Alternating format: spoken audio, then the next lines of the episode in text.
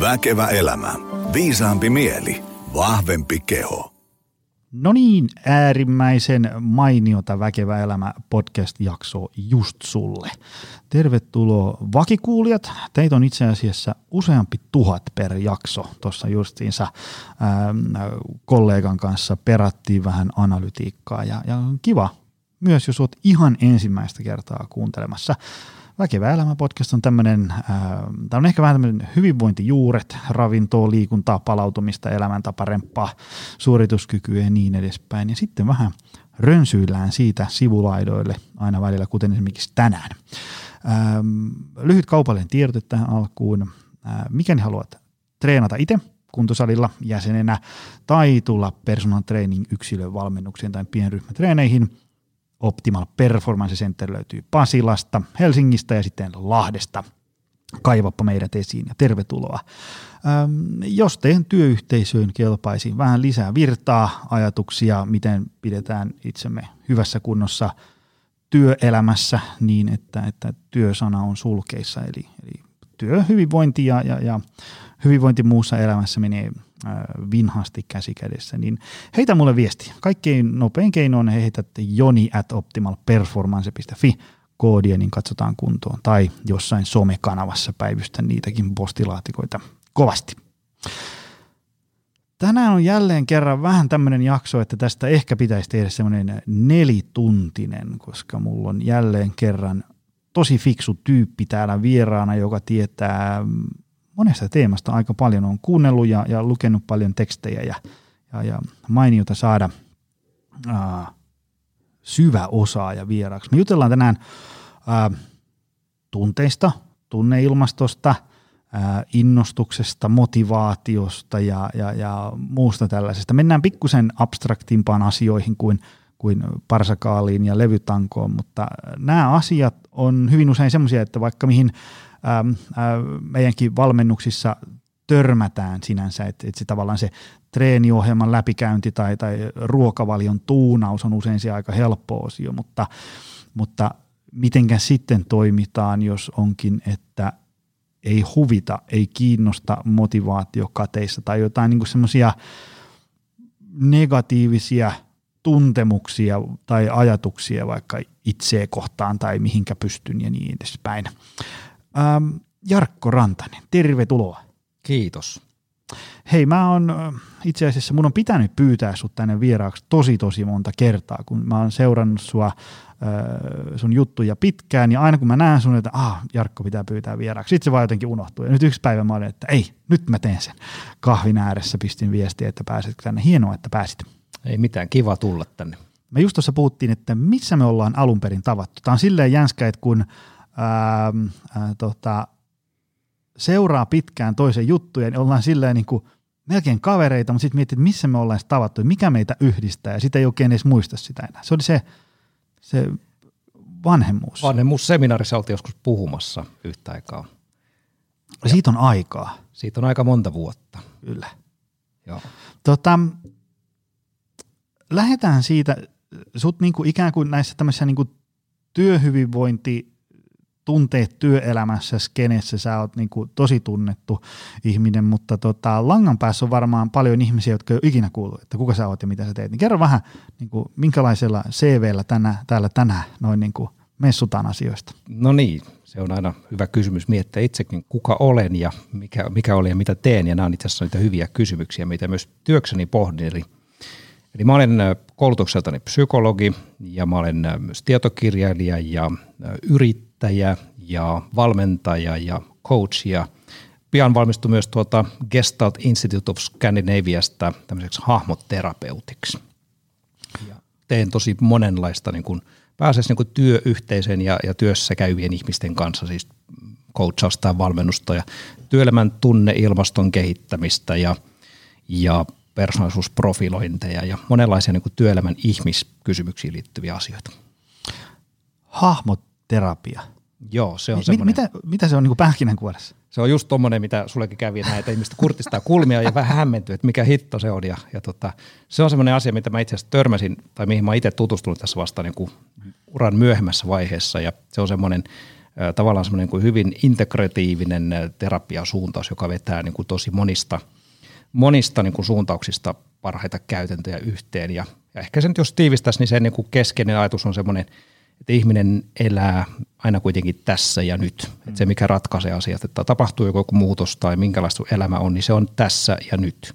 Ja meillä on se historia mukana, eikö niin meillä on kaikenlaista, puhutaan usein semmoista unfinished business. Että meillä on mm-hmm. asioita, mitkä on jotenkin ratkomatta ja ne kulkee meidän mukana ja, ja edespäin, mutta sitten me kuitenkin me aina eletään tässä ja nyt. Ja aina osana niin kuin myös tämmöistä kenttää, usein puhutaan myös tämmöistä kenttäteoriasta, että esimerkiksi sinä ja minä muodostaan tähän nyt yhteen tämmöinen jonkinnäköinen tunneilmasto tai kenttä, missä me eletään ja, ja aina toimitaan osana tätä hetkeä tässä ja nyt. Mutta se on ollut tosi semmoinen, mulle semmoinen mullistava ja hyvä koulutus, mistä mä oon tykännyt ihan älyttömästi, että se on tuonut tosi paljon lisää tähän kaiken muun päälle, mitä mä oon aikaisemmin opiskellut. Aa, kuulostaa vain mielenkiintoista. Meidän täytyy varmaan joskus ottaa toinen jakso pelkästään Siitä voidaan ottaa ihan, ihan oma jakso joskus, joo. Mainio. Hei, tota, ähm, jutellaan nyt ihan ensimmäiseksi tunteista. Se on semmoinen teema, mikä jos kirjoittaa niin kuin tunteet, tunneilmasto ynnä muu tällaista Googleen, niin kyllä aika nopeasti sun nimi tulee sieltä vastaan. Ää, tota, lähdetään nyt ensinnäkin siitä, että, että mitä on tunteet, mitä on esimerkiksi niin kuin, eroakaan jotenkin niin kuin ideoista, ajatuksista. Tämä on tosi niin kuin abstraktia mössöä, jotta me saadaan kuulijat vähän niin kuin samalle kartalle, että mistä me tänään edes puhutaan, mitä Joo. tunteet niin kuin on. Toi on, toi on ihan hirveän hyvä kysymys ja semmoinen vanha sanontahan sanoo, että kaikki tietävät, mitä tunteet ovat, kunnes heitä pyydetään määrittelemään ne. Ja niin, tämä on muuten mainio asia, asia siitä, että eivät tunne tutkijatkaan ole päässeet vielä yksimielisyyteen, että miten tunne määritellään, koska sehän on, mehän määritellään tämmöisiä niin kuin mielen sisäisiä asioita ja, mm. ja ne on niin kuin ihmisten luokitteluja kuitenkin, mutta mä tykkään itse käyttää semmoista mahdollisimman niin kuin yksinkertaista ja toimivaa ratkaisua tai niin kuin määritelmää. Se on oikeastaan semmoinen, että tunteet on tietoa ja ne on energiaa. Eli ne tunne, jos lyhykäisyydessä ajatellaan näitä, se tunne yrittää aina kertoa mulle jotakin. Aina kun musta tuntuu joltakin, niin se tunne yrittää tuoda mulle jotain viestiä jostakin, joko hyvää tai pahaa tai niin kuin jotain, jonkin suuntaista viestiä. Ja sitten se säätelee mun energiatasoa, että miten mun kannattaa nyt niin kuin toimia, kannattaako mun pysähtyä vai olla rauhallinen vai kannattaako mun nyt olla tosi energinen ja tarttua toimeen ja niin edespäin. Otetaan vaikka esimerkiksi nyt vaikka – vaikka, äm, otetaan vaikka nyt tämmöiset tunteet, vaikka innostus ja tyytyväisyys. Mm. Niin jos sanotaan innostus vaikka, niin se kertoo mulle, että tuolla on jotain hienoa, mihin kannattaa tarttua ja sitten se energisoi mua, mun energiataso nousee, että mä pystyn niin kuin tarttumaan niihin asioihin ja sitten kun mä tuun tyytyväiseksi, niin se kertoo mulle enemmänkin, että se mitä sä oot nyt tehnyt, se on ollut hyvä ja nyt kannattaa niin kuin sulatella sitä ja mun mm. energiataso laskee ja mun kannattaa vähän aikaa nautiskella siitä mm. olotilasta tässä ja nyt. Aivan, aivan. Tota, ollaanko me ihmiset tunneohjautuvia vai järkiohjautuvia vai sekä että? Vai riippuuko tilanteesta ja yksilöstä niin Joo, sekä että. Siis mä sanoisin, että viime kädessä niin aika vaikea on toimia omia tunteitaan vastaan. Mm. Et se on, jos pitäisi koko ajan, me voidaan niin vähän aikaa toimia. Eikö niin, että vaikka mm-hmm. nyt, otan vaikka esimerkki, että on joku aamu, kun pitäisi mennä töihin ja, tai, tai vaikka – sun ohjelmassa sä oot törmännyt varmasti tähän, että joku on innolla lähtenyt mukaan treeniohjelmaan ja sitten mm-hmm. tulee se hetki, kun ei huvitakaan. Ja jos mä kuuntelisin vaan mun tunteita, niin tunteet sanoisivat, että unohda koko juttu, ei kiinnosta. Niin meidän täytyy joskus niin pystyä ylittämään se tunte, että me tavallaan pusketaan itsemme sinne kuitenkin vastoin meidän tunteita, mutta pitkällä aikavälillä niin se on tosi hankala, jos mun pitää koko ajan esimerkiksi tehdä työtä, mihin, mihin mun tunteet koko ajan huutaa, että ei, ei, ei, tai mun tavoitteet ei millään tavalla innosta mua, tai – mä oon sitoutunut, tai sanotaan vaikka joku parisuhde, jossa mä koko ajan voin vaan huonosti vuosi mm. toisensa jälkeen, niin kyllä meidän tosi vaikea on niin tunteita vastaan sitten toimia. Toi on muuten hyvä ajatus toi, että, että niin kuin pitkässä juoksussa ne tunteet painaa kyllä aika paljon. Tämä on siinä mielessä, mä oon itse, voi olla, että mun otoskoko on vähän pieni, mutta mä oon huomannut, että, että ihmiset monesti seilaa vähän niin kuin ääripäästä toiseen. Siis sillä tavalla, että – ne niin kuin runnoo ja puskee menemään järjellä, tiedätkö, Kyllä. nyt heittomerkit, ilmaheittomerkit täällä järjellä, eli mun, otan esimerkki, mun treeniohjelmassa lukee näin, niin siksi pitää tehdä näin.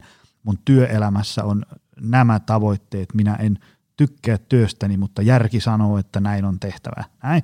Ja sitten ne niin kuin, jysähtää kiviseinään oman vaikka jaksamisensa ja, ja kiinnostuksen kanssa, ja sitten ne menee niin kuin ihan sinne toiseen päähän silleen, niin kuin, että nyt mä en tee mitään ikävää ja mä teen vaan kivoja ja helppoja ja mukavia asioita.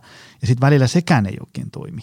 Niin tuntuu, että, että pitäisi löytää joku tällainen niin kuin kultainen keskitie myös tämmöisessä niin kuin järjen ja tunteiden toi sekamelskassa. On, toi on hirveän hyvin, hyvin sanottu ja, ja just, just niin kuin sä kuvasit, niin tilanteet on erilaisia, ihmiset on erilaisia ja sen takia tässä pitää jokaisen niin kuin, vähän niin kuin löytää se omakin polku ja omakin tapa, mutta – sanoisin, että, että ihmiset on toki tässä erilaisia, että jotkuthan menee, kun on kerran päättänyt jotain, niin sitten ne puskee ja menee sen mm. mukaan välittämättä siitä, miltä tuntuu. Toiset on hyvin äkkiä, kun tunteet muuttuu, niin sitten kaikki toimintakin muuttuu ja niin. kaikki romahtaa. Ja, ja tässäkin mä sanoisin, että taas niin kuin hirveän tärkeää on niin kuin itsetuntemus, että tuntee sen niin kuin itsensä, ymmärtää kuka mä oon ja, ja myös niin kuin lähtökohtaisesti, jo, vaikka miettii, että jos nyt vaikka sitoutuu johonkin elämäntapamuutokseen tai johonkin remonttiin tai muuhun, niin tietää jo etukäteen, että miten mä tuun tässä reagoimaan. Mulle tulee niitä päiviä, kun mua ei huvita ja mitä mä silloin teen. Ja tavallaan mä niin tiedän jo etukäteen, että mä, aha, nyt tänään musta tuntuu tältä.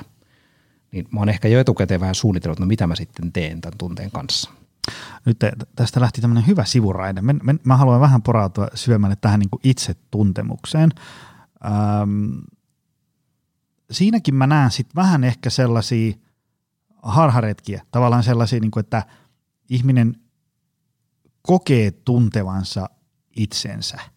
Anna, esimerkki. Siis sillä tavalla, että ää, voi vaikka huonosti ja sitten on se, että jotain tarvitsisi tehdä ja sitten ehdottaa, että no voisi olla niin liikkuu tälleen, syödä näin ja palautua näin. Sitten että ei ole mun juttu, en mä ole tämmöinen ihminen, mä oon tämmöinen paatunut sohvaperuna, en mä pysty tohon. Ja sitten hän voi kokea, että minä kyllä tunnen itseni, minä en ole kuntosalityyppi.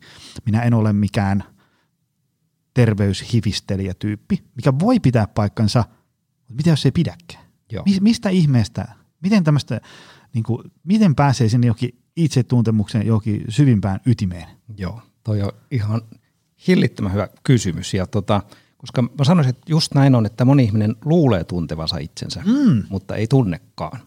Ja jotta voi tuntea itsensä, niin pitää niin kuin kokeilla, pitää nähdä itsensä niin kuin aika erilaisissa olosuhteissa. Että jos mä tavallaan mä tunnen itseni, okei, että mä olen se sohvaperuna, mä makaan siellä ja tämä on minä ja tämä on niinku mm. niin mulle tyypillistä. Niin mä tunnen itteni niissä puitteissa. Mutta mulla ei ole kokemusta siitä, että mitä tapahtuisi, jos mä, jos mä pistätäkin toisenlaiseen ympäristöön ja jos mm. mä pistäisinkin, tulisinkin vaikka johonkin ihan erilaisen ohjaukseen ja saisinkin erilaisen pätevän valmentajan tähän, jonka kanssa mä kävisin läpi ja joka sparraisi mua ja auttaisi mua, niin mihin mä pystyisin? Niin mm. jos ei mulla ole kokemusta siitä, niin mä en voi tietää. Ja tämä on just monesti ihmiset niin ajattelee, että – No kyllä mä tunnen itteni.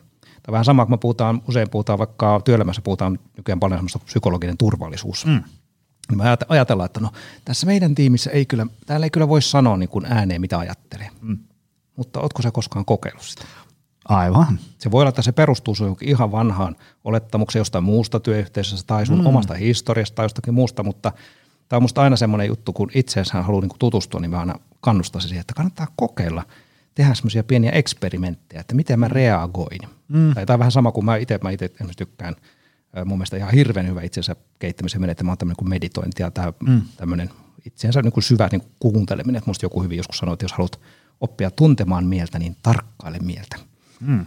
Tarkkaile, miten se toimii. Ja sitten kun moni sanoo, että hei, mä en kyllä pysty semmoiseen, mä en kyllä ollenkaan pysty semmoiseen, ei välttämättä ole koskaan kokeillut tai jotain kokeilu viisi minuuttia tai ei ole saanut sellaista hyvää ohjasta, mutta mm. mitä jos ottaisikin senkin, kun kaikki tämmöiset asiat semmoisen eksperimenttinä, että jos mä istun tähän alas, niin miltähän musta rupeaa tuntumaan ja katsoakin, että mitä, mun, mitä mä niin reagoin tähän ja ottaa sen semmoisen tutkimusmatkana riippumatta siitä, mitä siinä käy. Ihan sama kuin puhutaan vaikka sitten tekisi vaikka elämäntaparemontti, niin katsoa, että lähtee kokeilemaan ja katsomaan, mitä tapahtuu ja sen sijaan, että päättää etukäteen, että tähän mä en pysty, niin antaa itsenänsä sen – mahdollisuuden katsoa, että ehkä mä opin sitten tästä jotain muuta, jotain yllättävää, mitä mä en tiennytkään. Joo, joo, ja mä muistan, olikohan se Juho Mertasen kanssa jotain vähän takaperin jaksoja juteltiin siitä, että, että tämmöinen muutos vaatii yleensä sitä, että meidän pitäisi niin kuin toimia, ainakin kokeilla niin kuin vähän sen vastaisesti, mikä me tiedetään, että on niin sanotusti meidän juttu mm. tai, tai, tai niin edespäin, koska hankalasti on sanoa, ellei ole kokeilu ja niin kuin jotenkin fyysisesti – ja, ja korvien välissä voinut niin kuin kokea sitä, että voisiko tämä sittenkin olla mun juttu. On se sitten niin kuin kuntosali, niin kuin joku sauvakävely, kasvissyönti, aikaisin nukkumaan meneminen niin edespäin, koska meillä voi olla niin tosi jyrkkiä ja vahvoja käsityksiä siitä, että NS, millaisia ihmisiä me ollaan. Ja sitten jos me ei ikinä vähän niin kuin happotestata sitä, että no onko mä oikeasti tämmöinen ihminen. Ehkä mä olin vaikka niin kuin, teetkö, 15 vuotta sitten semmoinen ihminen, ja sitten mulla on jäänyt semmoinen käsitys, ja nyt, nyt kun on tullut vähän kilsoja mittariin, niin ehkä mä voisin sittenkin olla vaikka, teetkö, joogatyyppi, joka mm. tykkääkin joogasta ja niin edespäin. Mutta jos ei ikinä kokeile avoimin mieli, anna mahdollisuutta, niin sitten voi aika paljon sellaista niin kuin hyvää potentiaalia jäädä niin kuin hyödyntämättä. Joo, pitää päivittää oma niin kuin itsetuntemukset, pitää mm. päivittää omat tietonsa itsestäänkin. Mä ihan, ihan just, just näin. Mä sanon sitä ihan sama, mä törmään tähän paljon vaikka jonkun johtajan kanssa, coachataan tai käydään näitä valmennuksia joskus, niin tulee tämmöisiä kysymyksiä, että mutta kun mä oon tämmöinen asiajohtaja, mä olen tämmöinen, mä puhun vaan niin asiaa ja mua kiinnostaa, kun nämä tulokset on se mun juttu ja, ja juu, ensinnäkin niin sehän voi olla ihan hyvä, niin se ole, mm. sehän voi olla tosi hyvä johtaja, voi olla joskus, joskus tosi, tosi asiakeskeinen ja niin edespäin, mutta niin jos mä ikinä kokeilen, että mitä tapahtuu, jos mä kerronkin vähän enemmän jotain itsestä, niin, niin mitä, mitä tapahtuu, mitä se tuntuu musta, mitä noin muut reagoi siihen. Tai ihan sama, kun puhutaan vaikka sitä sosiaalista suhteesta, kun joku päättää, että vähän uskoo sen, että no, mä en pysty, niin kuin, mä en pysty läheiseen, niin kuin, läheiseen suhteeseen. Ja sitten vähän niin kuin sulkee itsensä pois, että ei, ei kykene, ei niin anna itsellensä edes sitä mahdollisuutta, että lähtisi kokeilemaan ja katsomaan ja ottaa se riski, että voi olla, että menee pieleen. Mm-hmm. Kyllä, kyllä. Joo, joo. Ja sitten, noin on sellainen, varsinkin jos ajatellaan, että, että pahin skenaario, mitä voi tapahtua, on kuitenkin aika mieto sitten, niin miksipä ei vaan rohkeasti kokeilisi. Juuri näin. Ja tota, joo, tuli, tuli niin mieleen paljon sellaisia ihmisiä, jotka tulee vaikka ää, niin 44-vuotiaana kuntosalivalmennukseen ja niin kuin ensimmäinen ikään kuin tämmöinen urheilu kautta liikuntajuttu sitten alaasteen. Kun tiedätkö, ala-asteella jo on niin hirveitä kokemuksia liikunnasta, niin on jäänyt tiedätkö, 38 vuodeksi liikunta sen takia. Joo. Se on varmaan aika hyvä tämmöinen klassinen esimerkki. Niin, vanha uskomus ja vanha kokemus värjää mm. kaikkea sitä loppuelämästä. Tota,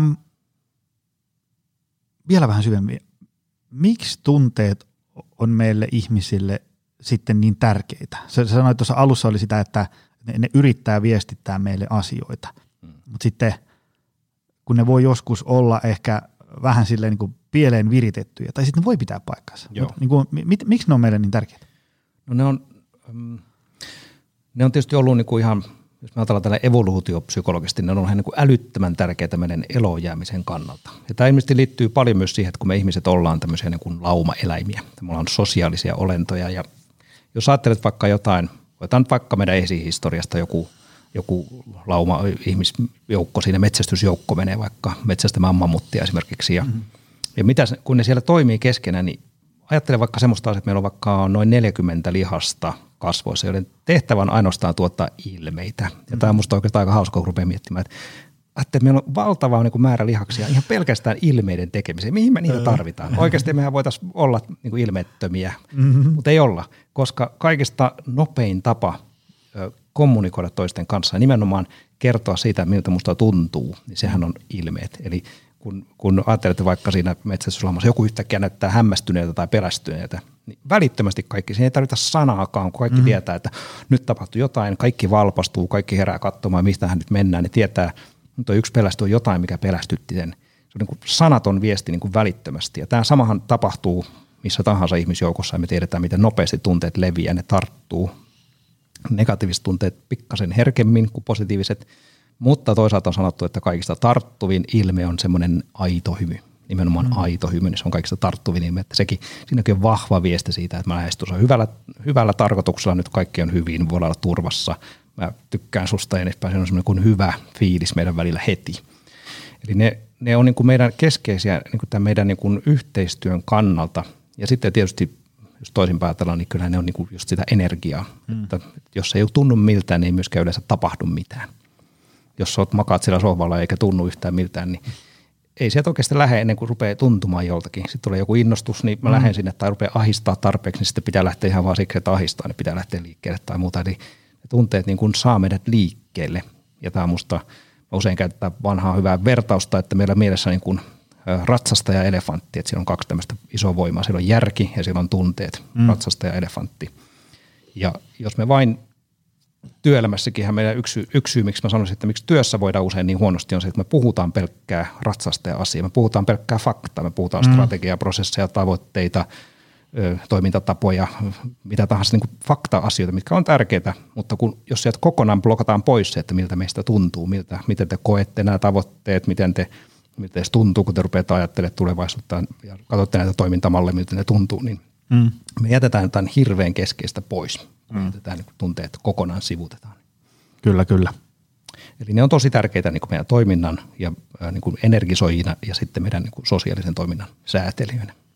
Ja vielä lyhyenä kertauksena, jos ne kuitenkin, niin kuin, tai kyllä tässä näin, voiko ne tunteet niin kuin sivuuttaa? Sillä niin kuin, että mulla on nyt tämä päämäärä, minä olen järjellä ajatellut, että tämä on oikein, nyt täältä puskee näitä tunteita sotkeen tätä mun analyyttistä peliä, niin nyt mä otan mun tunteet ja laitan ne tuonne pöytälaatikkoon neljäksi kuukaudeksi ja, ja runnon kohti tätä tavoitetta. Miltä tämmöinen kuulostaa sulle? Öö, aika huonolta. Eli tota, toihan niin kuin tavallaan tunteiden tukahduttamista. Niin, niin. Eli toi on tunteiden tukahduttamista. tukahduttamista. Me tiedetään, että sellainen lisää alttiutta verenpaineeseen, sydän-verisuonisairauksiin, matalaasteiseen tulehdukseen. Me tiedetään, että tunteiden tukahduttaminen on tosi epäterveellistä. Ja joidenkin tutkimusten mukaan se vaikuttaa myös muiden terveyteen, että kun yksi henkilö tukahduttaa tunteitaan tosi niin voimakkaasti, niin hän vieressäänkin istuvilla ihmisillä verenpaine nousee. Tämmöisiä joitakin yksittäisiä tutkimuksia on. Eli ei kannata niin kuin ohittaa niitä tolla tavalla väkisin. Mä ymmärrän, että on tilanteita elämässä, missä pitää niin kuin jotenkin toimia tunteiden ohi.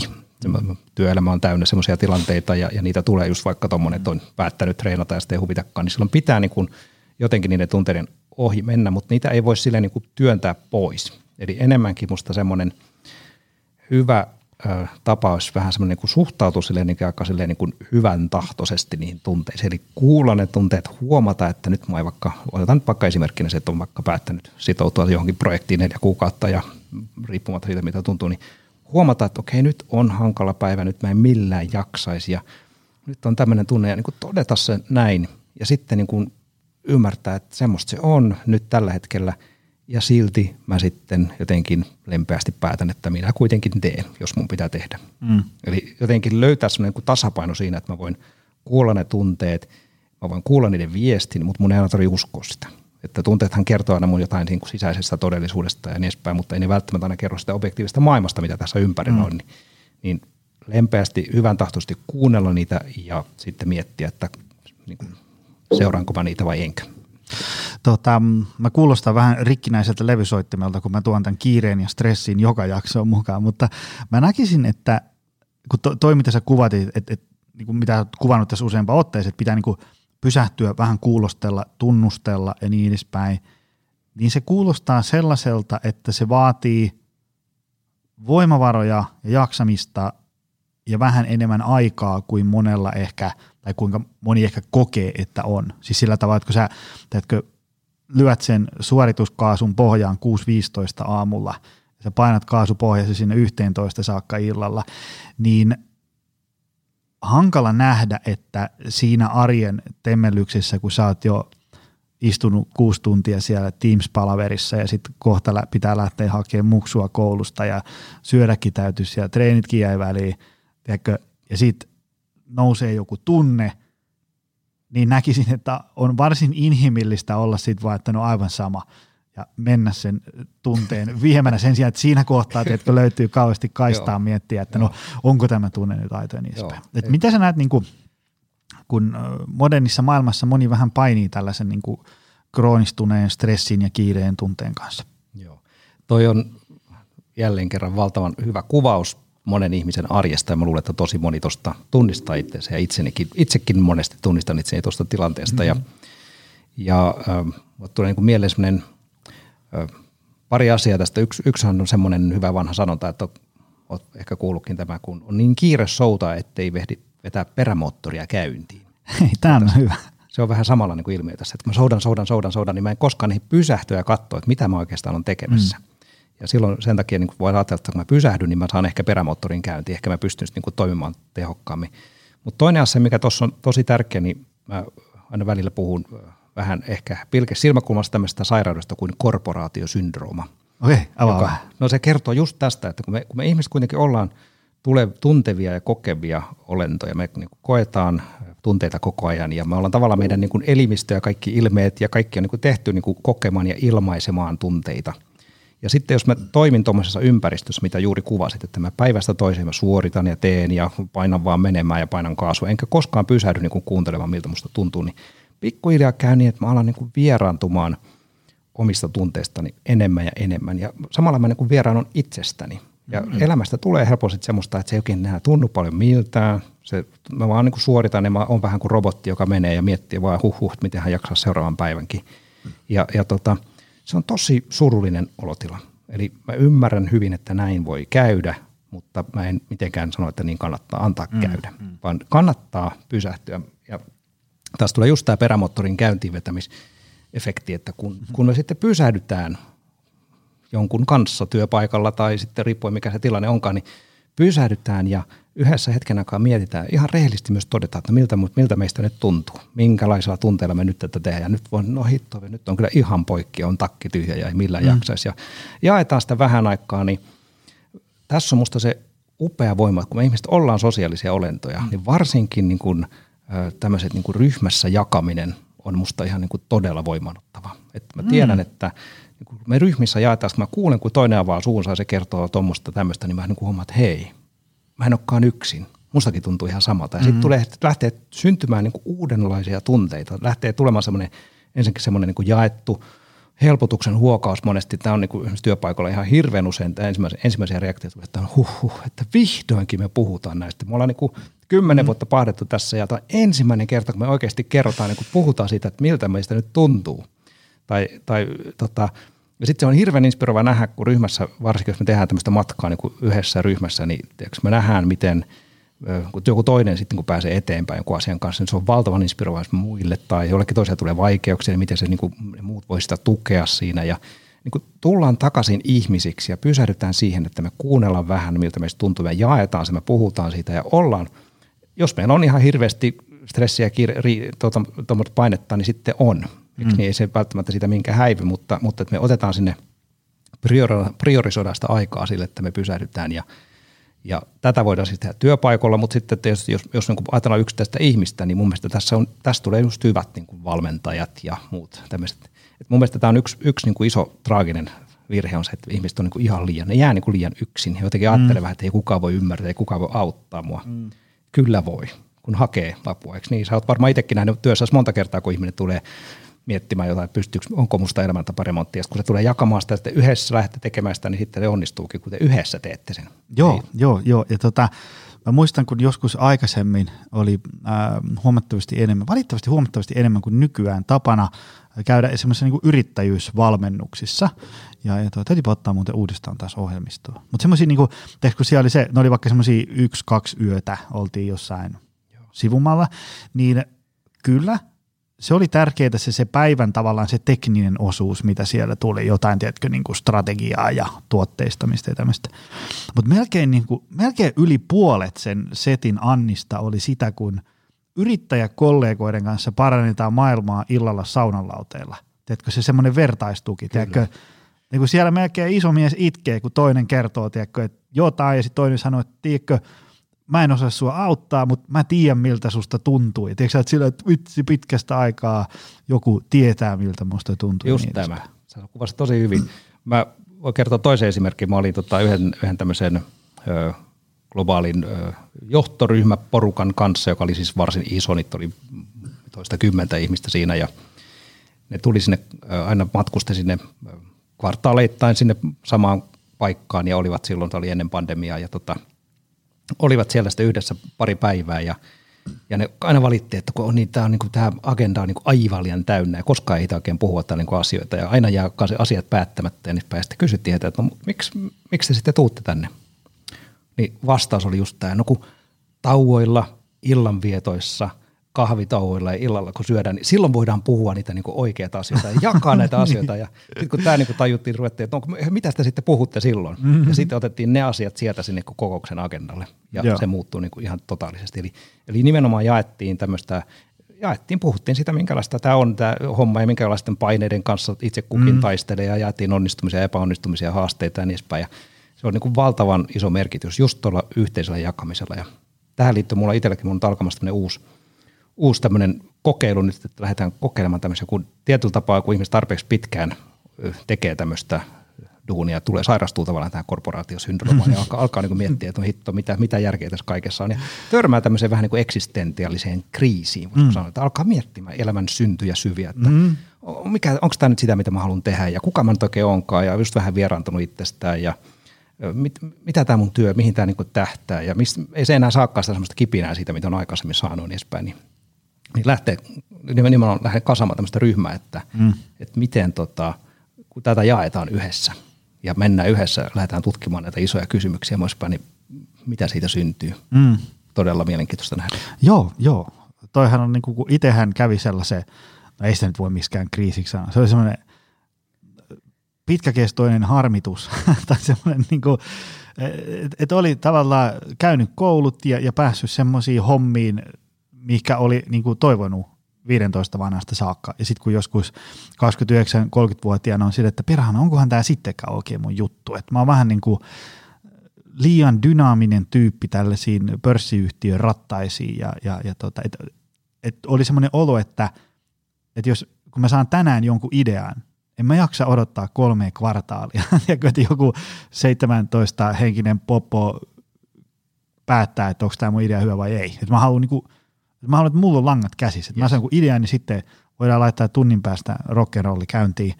Tota noin, niin. Kuulostaa jo niin siltä, että tossakin sä, sä oot kuunnellut niin itse, sä oot kuunnellut vähän mitä sä tarvit, sä oot kuunnellut, että sä haluat olla tämmöinen, joka pystyy niin nopeasti pistämään toimeksi. Mm-hmm. Eli tämä on nyt sitä itsetuntemusta ja semmoista itsensä kuuntelua parhaimmillaan. Sitä kyllä, kyllä.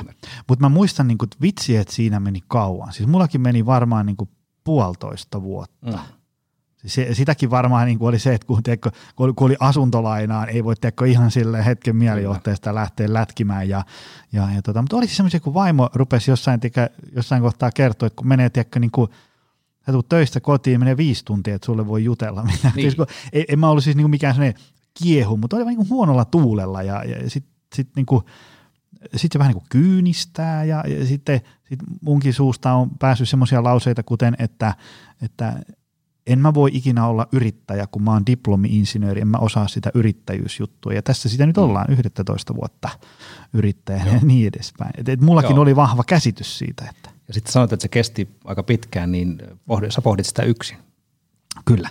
Niin, mitä jos olisit pohtinut sitä jossain äläpä, ryhmässä tai älä vähän muuta tai muuta, niin olisiko se ehkä mennyt vähän nopeammin, en tiedä. Olis, olis. Ja, ja, ja tota, kun, kun miettii just sillä tavalla, että sitä varmaan jarrutti aika paljon se, että ei mulla ollut mitään semmoisia niin esikuvia, jotka olisi tavallaan tehnyt sitä, mitä mä haluaisin tehdä, löytää jonkun uuden suunnan, koska mun elinympäristö oli sitä, että, että kaikki, käytännössä kaikki kaverit, joiden kanssa vietti aikaa, oli insinöörejä, diplomi-insinöörejä, mennyt just sitä samaa rataa, mitä mä, ja heille se mahdollisesti ehkä kenties oli se oma juttu, mutta ei mulle. Mm. Niin sitten oli silleen, että se oli varmaan, kun ei ollut kenenkään kanssa jutella, eikä oikein ollut sellaisia ikään kuin, että, että joo, toi tyyppi oli just niin kuin mä, sitten se veti korporaatio syndrooman heittoistuimen kahvasta ja lähti menee ja tuolla se kukoistaa. Jos olisi ollut semmoisia, niin ei varmaan olisi mennyt ehkä puolitoista vuotta siihen. Mm.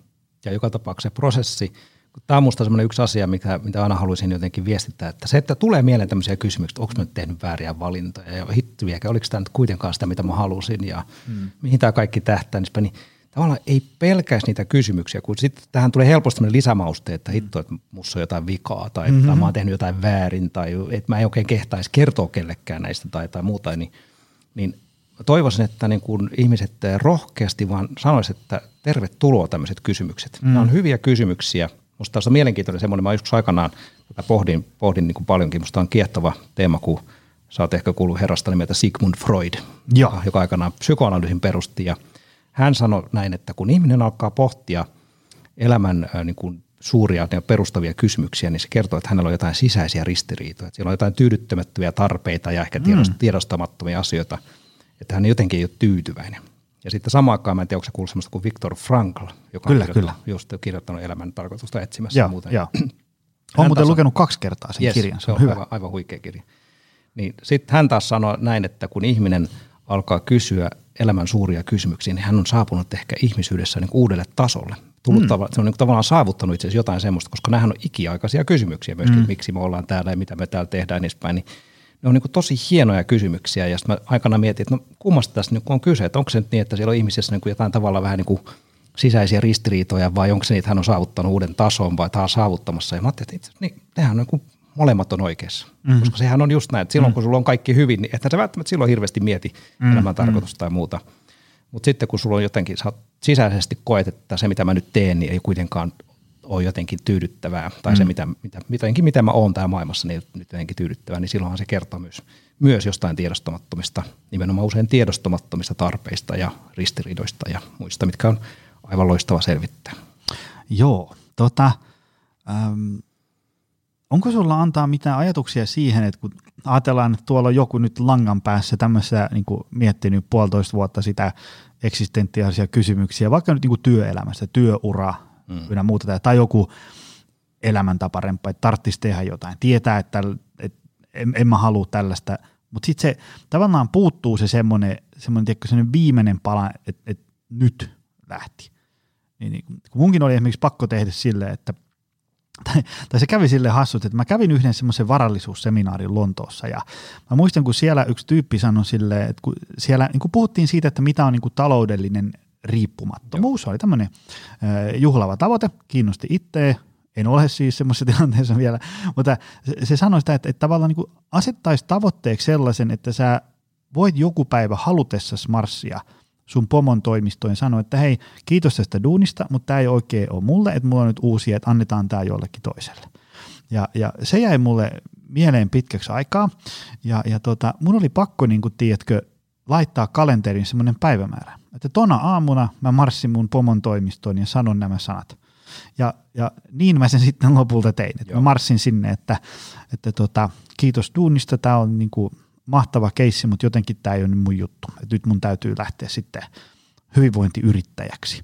Ja, ja tota, mulle se vaati ehkä semmoisen niin kuin, niin kuin deadlinein tiedätkö, asettamisen ja, ja, ja sitten se, niin kuin se että alkoi olemaan niin kuin kattila aika täynnä sitä turhautumista. Joo. Ja mitä sitten niin kuin, tuolla langan päässä, mistä ne niin kuin löytäisi voimaa niin kuin laittaa se myllynkivi pyörimään?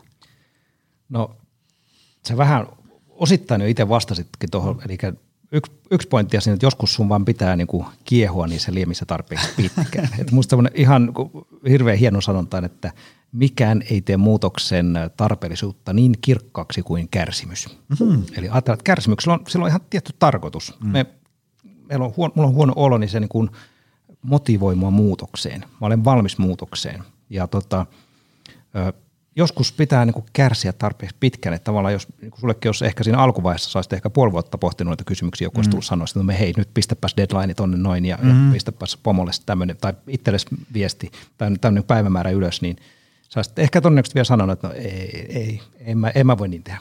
Että sä et ole niin kuin vielä valmis. Mutta niin kuin sä sanoit, että sulla alkoi olla kattila aika täynnä, että sulla mm-hmm. tuntuu, että nyt – jos mä teen jotain, niin sitten niin kuin posahtaa ja, ja sitten se syntyi se päätös. Ja se sai sen kimmokkeen sieltä, eikö niin? Tähän ne menee usein just näin, että kun mm. sadat ole valmis, hyvä sanonta on, että kun oppilas on valmis, niin opettaja ilmaantuu. Mm-hmm. Tässä kuulostaa, että kävi myös vähän silleen, että kun olet valmis, niin sitten sä sait sieltä seminaarista tämmöisen idean, niin Joo. sitten se niin kuin toteutui.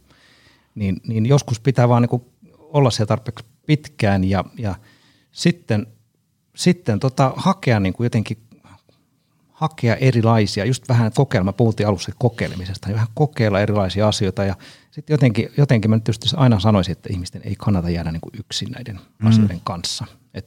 Tämä on nyt ehkä, ehkä yksi syy, miksi on just tätä ryhmäkin käynnistämässä, että kun mun mm. mielestä tässä on vähän se haaste, että kun meillä on näitä, eikö niin meillä on kaikenlaisia psykoterapiapalveluita ja coaching-palveluita, ja ne on kaikki tietysti ihan niin kuin loistavia, ja ne tutkitustikin tosi tehokkaita ja toimivia palveluita kaikki, sekä psykoterapia että coaching – mutta ne on tietysti semmoisia niin geneerisiä, niin kuin, että tavallaan sä voit mennä niin kuin minkä tahansa haasteen kanssa ja sitten lähdetään katsoa siitä. Mutta kun sen lisä, ja totta kai nehän voi toimia tuommoisissakin, että jos mä mietit, että, että, mitähän mun pitäisi tehdä, niin ehkä sä tarvit, ehkä sun kannattaa miettiä psykoterapeutin tai coachin hankkimista, et, etsimistä, että se voi olla yksi, yksi juttu. Mutta sitten, että mitä enemmän niin löydettäisiin tämmöisiä erilaisia vähän niin kuin täsmäpalveluita, niin mm. tämä on just sitä, mitä itsekin halunnut olla tekemässä ja varmaan välillä koe sitä samaa mm. tuskaa kuin sinäkin koet, että itse kun on, niin kuin, on välillä niin kuin jotenkin vielä niin kuin monesti tuntuu, että on vähän niin kuin aikaansa edellä joskus. Mm. Tai, tai, tai, tai, sitten tai niin sanotaan, että on vähän niin kuin syrjäpolulla. En tiedä, onko välttämättä aina aika edellä, joskus on ihan oikeasti vähän syrjäpolullakin. Mutta onneksi nyt on löytynyt kollegoita ja samanhenkisiä ihmisiä. Mitä pidempään sitä työtä tekee, niin myös, myöskin rupeaa niin kuin löytymään sitä verkostoa, joka, joka jotenkin on samalla kartalla. Tota, lyhyt tämmöinen sivujuonne vielä näihin tunnehommiin. Ollaanko me ihmiset kautta suomalaiset hyviä tällaisia tunne, tämmöisissä niin kuin tunnehommissa, mikä olisi oikea termi. Tämä niin kuin, et, et, nyt kun joku on tuolla kuunnellut 40 minuuttia tätä, niin, niin siellä voi olla joku semmoinen, että, että mä en nyt niin ymmärrä yhtään, mistä nämä ihmiset puhuu. Mm. Tai sitten osa on silleen, että aah, mä niin tiedän, mistä ne puhuu. Joku niin kuin sitä Onko tämä niin kuin tämmöiset, että sä niin kuin pystyt kuuntelemaan tunteita, niin on, tuleeko se tuolta jostain, tiedätkö, ihmis-DNA kosmoksen syövereistä kova koodattuna vai, vai pitääkö näitä opetella? Sekä että. Et tota, mä, ja kun sä kysyt, onko suomalaiset jotenkin niin kuin heikkoja tunteiden kanssa, niin varmaan joo, ollaan. Meillä on niin kuin hirveän vahva tai mun mielestä liian vahva yksin pärjäämisen kulttuuri ja meillä on varmaan sotatraumaja ja ties mitä sun ylisukupolvisten ja tämmöistä niin kuin, vähän niin kuin ihanne just tästä, että varsinkin niin kuin vaikka miehillä, että mies ei puhu eikä pukahda, että mennään, mm. mennään hampaa tirvessä vaikka läpi harmaan kiveä. Siinä on tiettyä vahvuutta, mutta siinä on myös tiettyjä riskejä ja on toki tämmöisiä suomalaisia piirteitä, mutta en mä nyt sitten tiedä, että kun me mennään maailmalle, niin kyllä varmasti kaikilla kulttuureilla on omat haasteensa, että mennään vaikka Saksaan tai mennään Aasiaan tai jonnekin, jonnekin niin kyllä on niin hyvin erilaisia ja haasteet voi erilaisia. Että en, mä, en mä osaa sanoa, että onko suomalaiset jotenkin huonompia kuin mm. muut, mutta mm. tiedän, että kyllä meillä on varmasti omia suomalaisille, suomalaisille tyypillisiä haasteita. Joo. Mutta onko siinä niinku, mitä tuo, tuo nyt joku kuuntelee, että okei, kuulostaa tärkeitä asioita, mutta mä en tajua niin kuin yhtään, mistä hän puhuu. Ja onko, voiko tämmöisiä tunnetaitoja, onko se oikea termi? Joo, Voiko on. niitä opetella? Voi. Miten? Voi. Ö, ihan ensiksi lähtee siitä, että alat kuuntelemaan omia tunteita, pysähdyt kuuntelemaan, että miltä susta tuntuu just nyt. Ja nyt tietysti ensimmäinen kysymys, tämä on yleensä se, mistä kaikki mm. tunnetaitovalmennuskin lähtee liikkeelle, että nyt vaikka lähdetään tätä valmennusta vetämään, niin miltä sinusta tuntuu juuri nyt? Mm. Tai kun me ollaan tässä podcastissa, niin miltä susta tuntuu mm. nyt? Osaisitko muuten Joni sanoa nyt? Tämä on hyvä kysymys. Osaatko sanoa, miltä susta tuntuu just nyt? Miltä musta tuntuu just nyt? Aika pahan laito. Että niin laito. Musta, musta tuntuu siitä, että, että tästä tulee aika hyvä jakso. Mä, yes. mä, oon, mä oon tyytyväinen no, tähän, mitä me tehdään. Hyvä. No mutta sä löysit sieltä sanoja. Joo, oh. joo, joo. Aika monestihan käy niin, että ihminen sanoo, no en mä oikein tiedä. Niin, en, niin. Mä oikein, en mä oikein tiedä, tuntuuko musta oikein miltään. Ja mm. sekin on ihan ok. Monesti on sellainen tilanne, että oikein tiedä, mutta sä löysit jo sanoja ja mun mielestä toi on niin kuin se kysymys, kun se kysyy uudestaan uudestaan sitä, että miltä musta tuntuu, niin, mä tuun, niin kuin se alkaa se tietoisuus lisääntyä. Mm. Sitten voi olla, että sitten ihmiset on tosi erilaiset, jollekin auttaa joku, joku semmoinen, että ne kirjoittaa ylös, sitten ne pitää vaikka päiväkirjaa mm. ja kirjoittaa vaan niin kuin näin. Mulle itse mä en ole koskaan oikein osannut sitä, kun mä rupean heti, kun mä kirjoitan yhdenkin lauseen, niin mulle tulee sellainen, mä rupean analysoimaan sitä lausetta ja mä, niin mä ihan solmu, että mä en pysty kirjoittamaan, mä osaan paljon paremmin taas, kun mä saan puhua jollekin mm. jakaa sitä, niin sitten sit menee paljon paremmin. Eli ihmiset on tosi erilaisia, että pystyykö itse vaan vaikka kirjoittelemaan tai pitämään päiväkirjaa tai vaan pohtimaan, mm. vai mä sanoisin, että se tehostuu ihan valtavasti heti, kun mulla on joku, joku äh, niin kuin olosuhde, missä mä voin jakaa sitä toiselle. Mm. Joku, joku olkoon se vaikka hyvä ystävä tai, tai puoliso tai, mm. tai työpaikalla joku kollega tai heti kun mä pääsen jakamaan jotenkin, mä päästään yhdessä puhumaan, niin se niin kuin moninkertaistuu. Ja tietysti vielä että paras, jos löytyy joku semmoinen, semmoinen, joka on jotenkin valmis ammattilainen mm. keskustelemaan, niin kyllä niin kuin, sanotaan niin kuin, vaikka tiedetään vaikka coachingista ja psykoterapiasta molemmistakin tiedetään, että kun ihminen alkaa niin kuin systemaattisesti tutustumaan itseensä, niin se, niin kuin se ensimmäinen asia, mitä tapahtuu, niin lähtee niin kuin tosi voimakkaaseen kasvuun, niin kuin itsetietoisuus tai niin kuin se niin kuin mm. itsetuntemus. Just se semmoinen, että mä rupean tunnistamaan, puhutaan joskus sanotaan, englanniksi sanotaan tämmöistä sanaa kuin insight, mm. niin kuin, mä rupean niin kuin näkemään siitä, että mitä mun mielessä ja mun sisällä tapahtuu. Ja se on monille ihan niin kuin hämmästyttävää, ihminen, joka kuuntelee nyt meitä, ja se, niin kuin, jos ei se tajua yhtään mitään, se on ihan niin kuin, että mistä noin nyt puhuu. No ensinnäkin se ei varmaan näin pitkälle kuunnellut, mutta jos nyt olisi, niin, niin se, että jos tuntuu, että mistä noin puhuu, ja ei, niin, kuin, niin ei, jos ei niin kuin tunne itsensä eikä tiedä, mitä mun sisään tapahtuu, niin se on ihan valtavan silmiä avaava kokemus sitten, kun rupeaa niin kuin tajuu sen, että jumakauta, mähän tunnen koko ajan monenlaisia asioita. Mun päässä menee hirveän monenlaisia ajatuksia. Mä rupean niin kuin näkemään, että mussahan tapahtuu koko ajan vaikka mitä. Ja heti kun se tietoisuus alkaa kasvaa, niin sitten rupeaa paremmin myöskin kuulemaan, että no mitä mä tarvin ja mm. ehkä mikä mua innostaa ja mikä, mitä mä en halua ja mitä mä haluan ja mikä on mulle hyväksi ja mistä mulle tulee hyvä fiilis ja, ja niin edespäin. Onko sitten, että niinku tämmöiset tunteet, tuntemukset ja, ja käyttäytyminen jotenkin sitten niin kuin vahvasti linkissä toisiinsa? Ja, ja voiko sitä jotenkin niin kuin muuttaa ikään kuin tällä tavalla niin kuin älyllisesti kelailemalla ja sitten vaikuttaa siihen omaan käyttäytymiseen? Tarkoitan esimerkiksi sitä, että kun ää, meillä on paljon ihmisiä, jotka aloittaa uuden elämän tammikuussa, toukokuussa ja syyskuussa ja se uusi elämä kestää sen kaksi ja puoli viikkoa aina, niin sitten kun ne on, ne on aina innostuneita, inspiroituneita, täynnä tekemisen tarmoa sen kaksi ja puoli viikkoa. Ja sitten tulee aina sitä vähän kaikenlaista, mm. mitä meidän kaikkien elämässä helposti tulee. Niin sitten joku semmoinen, niin kuin, tiedätkö, joku tällainen niin kuin totuuden hetki, että pystyisi niin tunnistaa, että, että kun on, sille, on ollut kaksi ja puoli viikkoa, että tämä on niin, niin mahtavaa tämä uusi, elämä, sitten tapahtuu asiat X, Y, Z, töissä vähän hässäkkää, koira täytyy viedä yöllä lääkäriin, väsyttää, harmittaa, ja sitten tulee se, että no aina mulle käy näin, ei tästä tule mitään, hanskat tiskii. Jotenkin niin tuommoisella hetkellä pystyisi niin pysähtyä, että, että hei nyt stop, nyt kasetti seis, ja nyt tämä on se hetki, missä mä voin ikään kuin valita eri tavalla kuin aikaisemmat vuodet ja lähteä sitten johonkin niin kuin kohti. Saatko kiinni, mitä mä takaa? Joo, joo.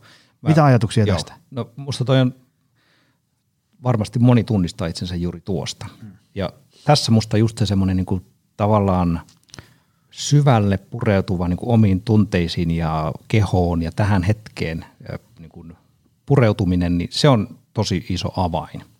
Eli niin kuin sä kysyt, voiko näitä niin kuin älyllisellä pohdiskelulla ratkaista, ja, ja joo, voi totta kai jossain määrin, jossain mm. määrin, me voidaan tietoisesti muuttaa vaikka meidän toimintaa, joo, mä tiedän, että mä rupean toimimaan eri lailla, mä kokeilla erilaisia asioita, mutta jotenkin se, että mä tuun niin tähän ja nyt, niin Mä tuon vaikka mieleen yksi, sanotaan vaikka yksi tämmöinen, vaikka coachingissa aika usein, kun tulee tämmöisiä tilanteita, missä vaikka mulla on joku, tämä nyt on johtaja-esimerkki, mutta varmaan jokainen saa tästä kiinni omaan tilanteessa sopivan, niin joku miettii, että kun olisi niin upeita, tiedätkö, kun aina kun päästään puhumaan niin kuin isoista kuviosta ja visiosta ja strategiasta, niin se on niin kuin hirveän innostavaa. Ja sitten kun se arki alkaa ja se onkin taas sitä tulipaloja sammottelua mm. ja sitä operatiivista hässäkkää, niin se niin kuin innostus niin kuin lässähtää. Mm.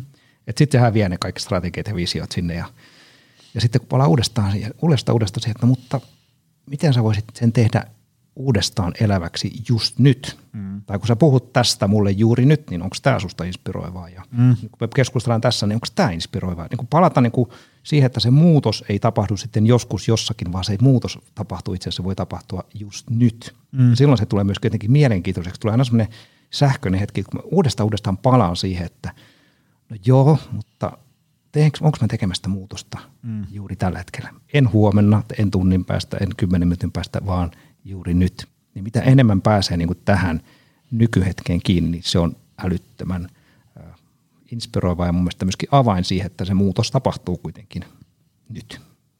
Toi oli hyvin sanottu. Ähm, innostuminen.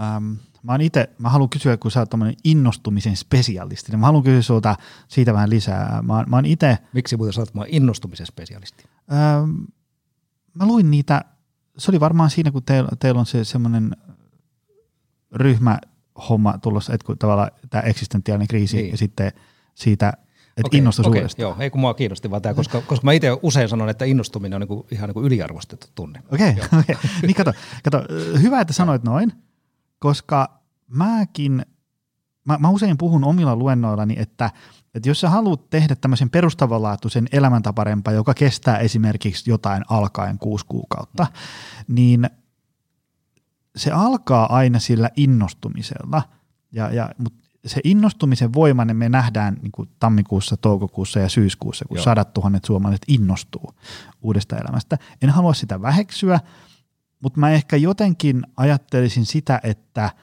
ähm, että se on vähän niin kuin semmoinen niin kuin tavallaan sen, sen pitkäkestoisen muutoksen ja onnistumisen ja uusien elämäntapojen rakentamisen tämmöinen niin kuin esiaste, tämmöinen niin kuin ensimmäinen niin kuin ykkösvaihde.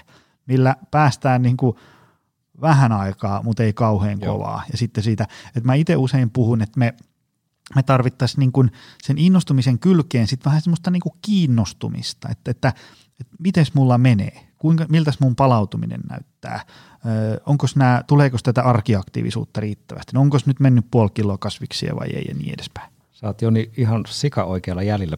Mahtavaa. Mulle nimittäin, Jatka tää- sä vähän tämä. No mä jatkan tästä vähän. Mä täydennän tätä. Mä oikeastaan otan ihan kiinni just tosta, että tää, niin kuin, otan kiinni tosta, mistä sä, mihin sä päädyt ja jatkan siitä, koska tota, tämä innostus on sellainen tunne, mikä on se just, musta se on aivan loistava, se on niin kuin käynnin, niin kuin muutoksen käynnistäjä. Mm. Siinä se on semmoinen hetken pyrähdys, mutta sitten on itse asiassa aika kuluttavaa myös olla innostunut ihan koko ajan. Tai ajattele, jos sun pitäisi olla ihan koko ajan innostunut. Niin se niin ajatuskin on semmoinen, että huh, huh, ihan koko ajan, ei hitto. Pitäähän meidän välillä levätä ja olla rauhallisia.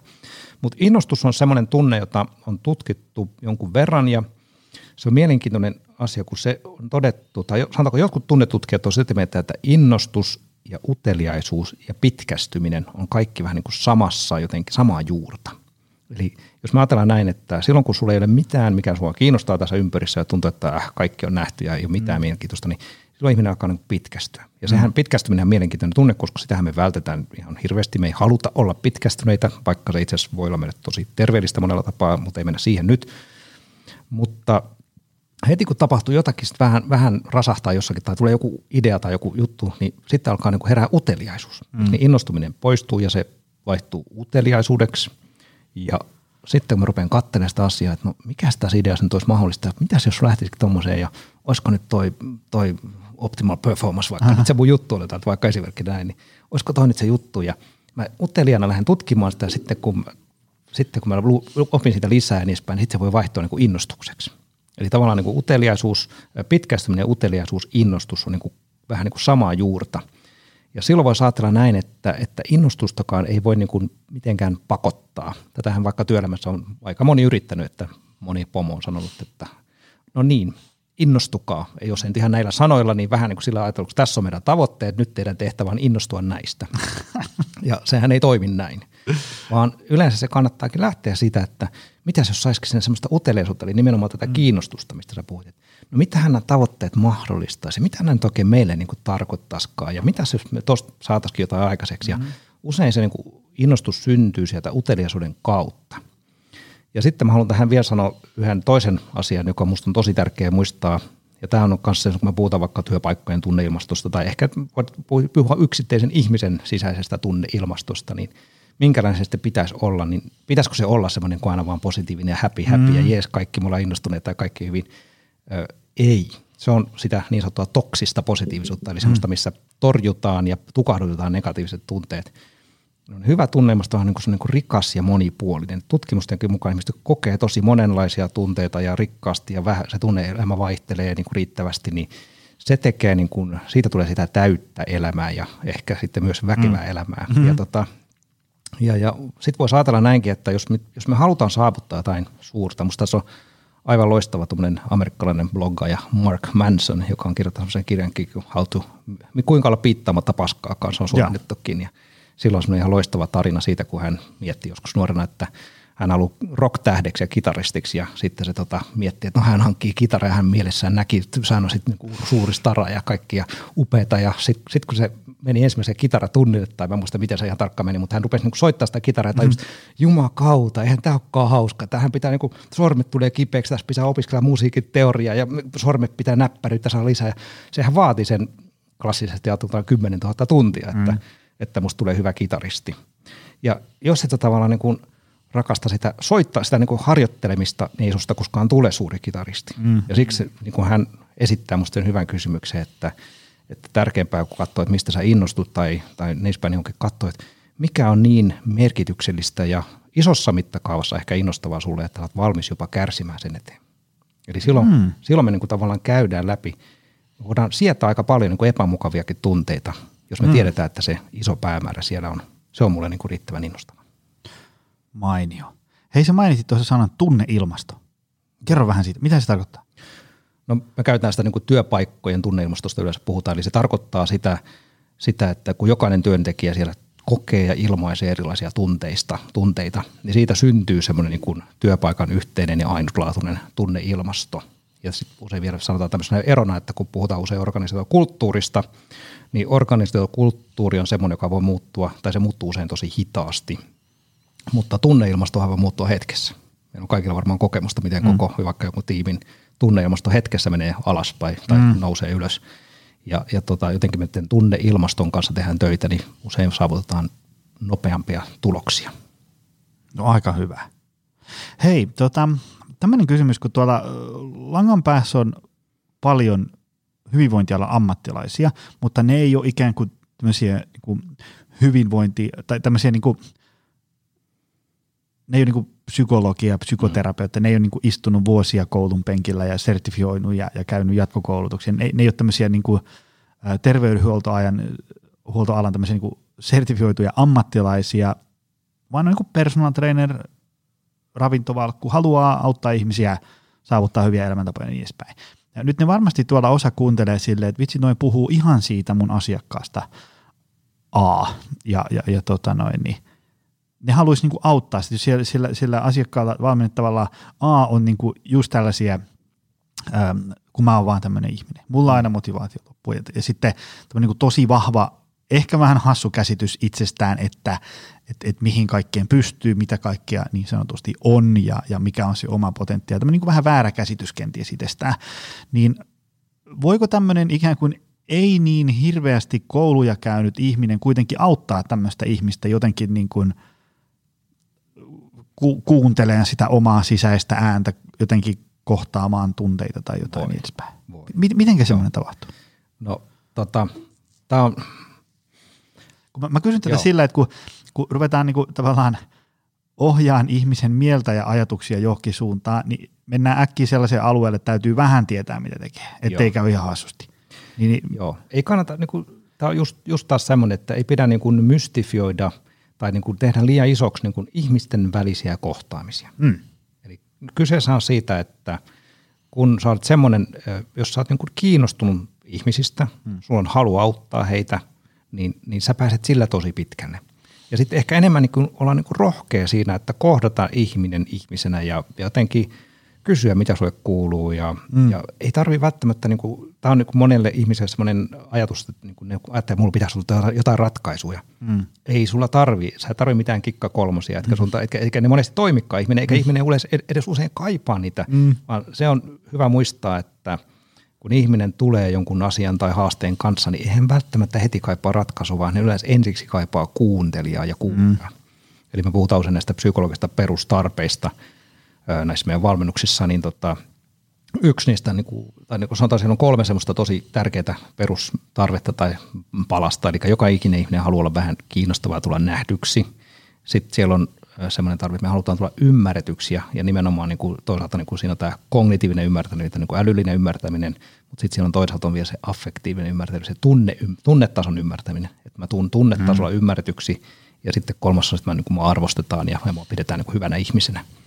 Niin jos niin kuin näistä lähtee, niin tavallaan se, että, että on niin kuin kiinnostunut, näkee sen toisen ihmisen, kysyy mitä sulle kuuluu, kuuntelee ja voi olla vaikka niin kuin tiedätkö, silleen vaan niin kuin hiljaa joskus sekin, että ei tarvitse välttämättä sanoa mitään, mutta kysyt vaan, mitä sulle menee mm, ja, mm. ja tota, oot vaan. Ja mä en tiedä, mitä sä itsekin varmaan törmäät tähän, tähän ilmiöön. Niin mun mielestä sitten sit mä haluan sanoa semmoisenkin, että, että jos sä oot niin itse käynyt ehkä läpi tämmöisiä kriisejä, niin, niin jotenkin muistaa, että niistähän tulee sitä syvyyttä. Mm. Eli monesti kun sanotaan näin, että kun monen niin kuin kovan luokan ammattilaiset, niin ne on niin kuin monessa liemessä keitetty, niin sitten niillä on pitänyt kiehua niissä liemissä. Mm. Ja sä haluat, jos, jos sä haluat vaikka ottaa semmoisen jonkun hyvän vaikka talousneuvon, niin eikö se ota varmaan aika mielellään semmoisen, joka on niin kuin pitkään ollut alalla, se on niin kuin joku, tota, se on käynyt läpi pohjamutia, se on mm. nähnyt, se on epäonnistunut välillä, sitten se on oppinut, miten sieltä niin kuin noustaan ja, pinnalle aina. Ja. Sehän olisi kaikista paras semmoinen, niin tämä on vähän samanlainen, että jos me puhutaan jotain, vaikka personal trainer tai joku hyvinvointivalmentaja, niin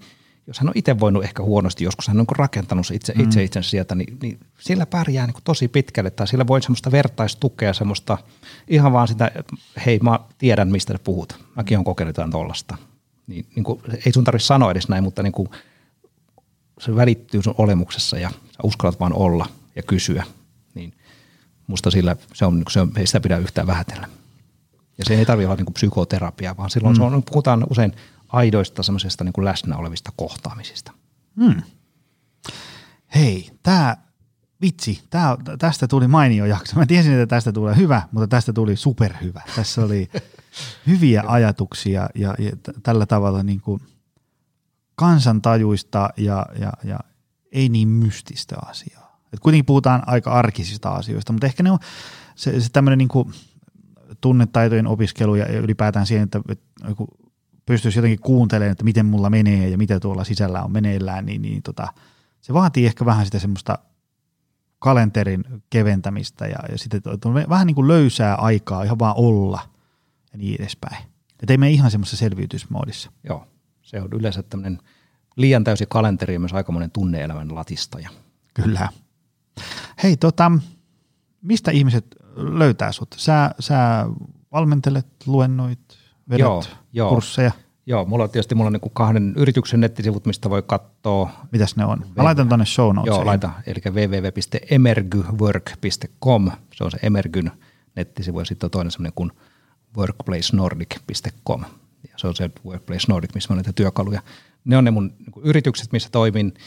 Mutta mä sanoisin, että varmaan helpoiten muuhun saa kontaktin silleen myöskin, että ottaa LinkedIn, mä oon hyvin, tai niin kuin LinkedIn on varmaan semmoinen pääkanava, missä mä postaan Joo. kaikkea, mitä teen, niin pistää mulle, mulle voi saa pistää rauhassa LinkedIn-kutsuja, mä olen mielelläni, mielelläni otan, kasvatan LinkedIn-verkostoa aina, kun hyväksyn yleensä kaikkeen kutsun, että sinne vaan rohkeasti, niin sit pysyy kärryllä, jos, jos nämä teemat kiinnostaa. Hyvä. Hei, kiitoksia tästä miljoonasti. Tämä oli, tämä oli erinomainen tunnisetti. Kiitos Joni, oli kiva olla täällä. Kiitos sulle, arvoisa ystävä. Se on taas ensi viikolla lisää. Se on moro. Tutustu lisää aiheeseen optimalperformance.fi ja opcenteri.fi.